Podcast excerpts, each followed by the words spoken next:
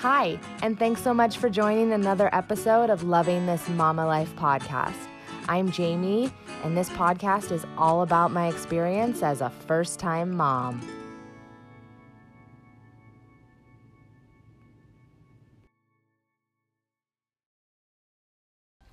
Hey guys, welcome to another segment of Mommy Life Friends.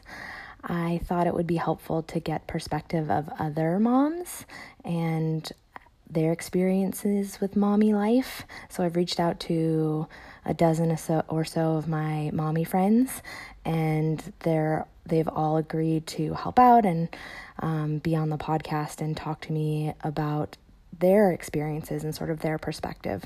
So without further ado, here's this week's episode of Mommy Life Friends. Hey, welcome to my podcast. Thanks so much for agreeing to come on and share your perspective. Why don't you tell everyone a little bit about yourself? Hi, my name is Natalie, and I live in Hawthorne, California. I have two little girls, seven-year-old Sarah and five-year-old Emily. What is your favorite thing about being a mommy? My favorite thing about being a mom is being able to spend time with my kids and watching them grow and discovering new things, listening to how their language develops and their ideas, and showing them things I used to do and movies I used to see when I was a kid, and also taking them to places, traveling, discovering new adventures, and helping them make memories that they'll be able to take with them throughout their lives. Um, there's too many favorite things, but that's definitely at the top of the list. Okay, and the flip side of that, what do you find the most challenging about being a mommy? What I find most challenging about being a mom would definitely have to be the curveballs that get thrown at you, um, things that you don't expect, obviously, and that's pretty much life, but Um, we definitely have a picture in our minds of how things are going to be and what your kid is going to be like and how they're going to act and what they're going to do and what they're going to be good at, and et cetera, et cetera. And sometimes, you know, things just get thrown for a loop and you have to adjust and um, make the most of what God has given you, and it works out. It always works out, but definitely the curveballs are the biggest challenge, seconded by tremendous attitudes that girls have, and it starts young. So that uh, the attitudes is also a huge runner-up. Um, third would have to be that you sign yourself up for a lifetime of worry. You're always worrying. Worrying about if they're going to have enough to eat, if they're not going to have enough to eat, if they're going to be too picky, are they going to be hungry, are they going to get hurt at school, are they going to, you know, hear something that they shouldn't hear.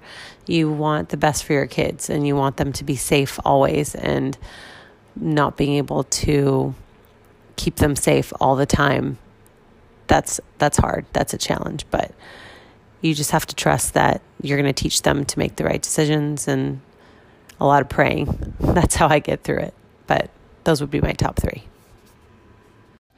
What do you wish someone had told you before you had kids, about kids and about post-kid life?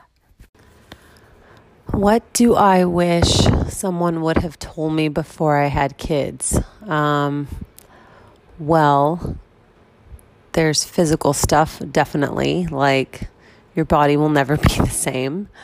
You will uh, be in the most vulnerable position of life, giving birth to a child. Um, you'll have to wear diapers for days afterwards. Nobody told me that.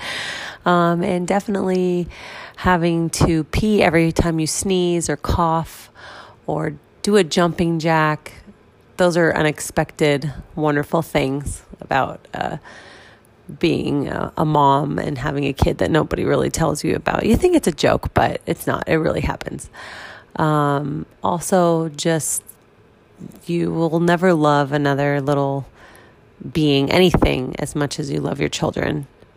The fierceness that comes with that, um, you know it's there, but until you have a baby, um, you definitely don't get close to that.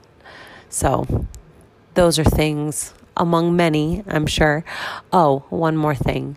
Um, breastfeeding. It's hard. It is so, so, so hard.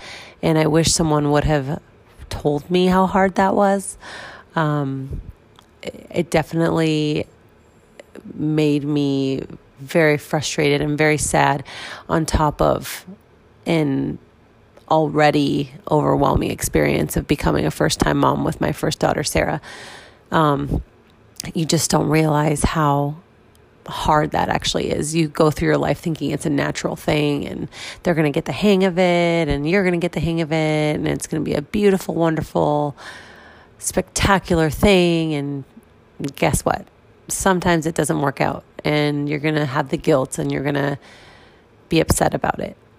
That is definitely, um, and I know I've said that a lot, but it's a challenge, and it was, it was very hard to come to grasps with stopping that and choosing to be happy and not go online and not listen to all the shame that's out there for not breastfeeding. Um, I wish more people would have education about that before they have kids, because I think that there's a lot of stigma around um, not breastfeeding, and I feel like you just have to do what you have to do for your kid and for yourself and your family.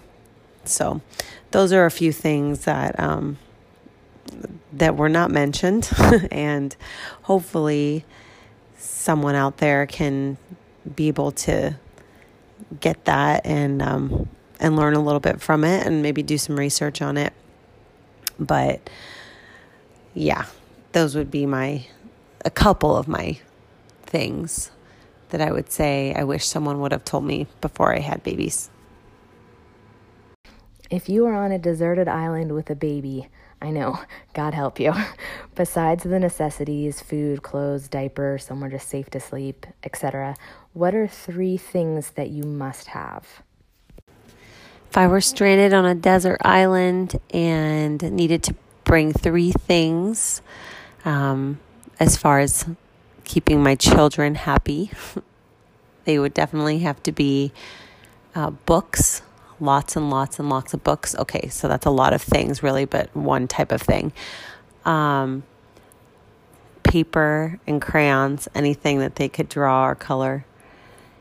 And let's see. The third thing, hmm, it's kind of a challenge because, oh, I remember, little people, Fisher-Price little people. They are all the rage in this house. Um, the girls love them. So that would be my three. What are some things that you and your family and your kids like to do for fun?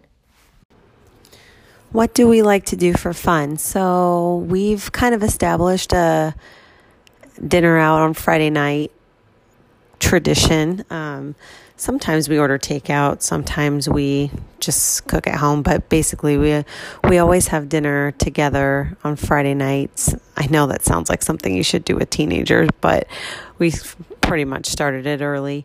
Um, we like to go to some of our favorite restaurants, Islands, of course, great spot for kids, special to us. Um, we like to go to some local places. Um, the Point at El Segundo is one of our favorite places to go. And we like to just spend time together. So we've kind of done that. As far as vacations, um, we like to go on cruises. So we're going on our second cruise as a family in August, and the girls will be coming with us, so they're very excited about that. We like to go to the desert, and we go to La Quinta a lot. Anywhere where there's a pool or water, they're excited. So um, we like to spend time at the park. The girls just got their bikes, so we like to ride around in our community and teach them how to ride bikes and go to the mall. And um, Sarah and I have started some movie days where we just sit and make popcorn and watch a movie that I rent on iTunes and then inevitably have to buy for twenty dollars because She needs to watch it seven more times. So I don't know why I don't just learn. But anyway, those are a few of the things that, that we like to do together as a family. What's your childcare situation like? Are your kids in daycare, or are they at a school, or do they stay at home, or a combo of both? And how do they like it? Both my girls are in school. Um, Emily is five. She's finishing her last year at pre-K, and she'll be attending kindergarten in September.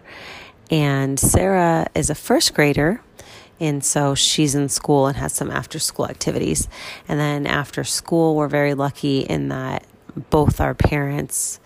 both our sets of parents can um, watch the kids, so they help us out a lot, and we don't know what we'd be able to do without them. Um, we would have to figure that out, but luckily we don't have to quite yet, because um, they're still willing and able to help us out and spend some time with the grandkids. So we're very fortunate in that the girls can be raised with a loving extended family as well.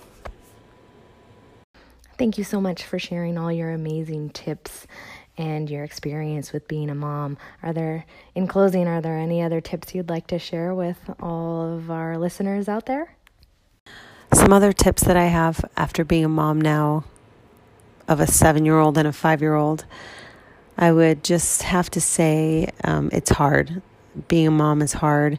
You're not alone. Find your tribe. Get to know people who are in similar situations, similar point in their lives where you can sit and complain and drink some wine and have some chocolate and cry or laugh. Um, don't take it too seriously, because it really, it can be very challenging and it can be very exhausting um, at times. And, but you're never going to love somebody more than you love your kids. Um, you're never going to fight for somebody more than you fight for your kids. So if they throw their crap all over the floor, if they refuse to eat the dinner you made five nights in a row, you know, these are things that, yeah, in the moment it sucks and you're tired. And for me, I work all day, so I come home to a mess a lot of the times, but you just have to kind of laugh off some of these things, because it's not going to be forever. And really having that in the back of my mind has helped to try to enjoy the moments of them being little and wanting to be with me all the time. So um, the years are fleeting. They go by really, really quickly. And it's something you don't really realize until you're in the thick of it. So really try to appreciate even the crazy times, even the tantrums, every little second that you have with with your kids or with your kid. Um, also, always trust your gut. Your gut knows. Mom guts never lie. So if you get a bad feeling about something, you're usually right. Um, don't discount the the gut.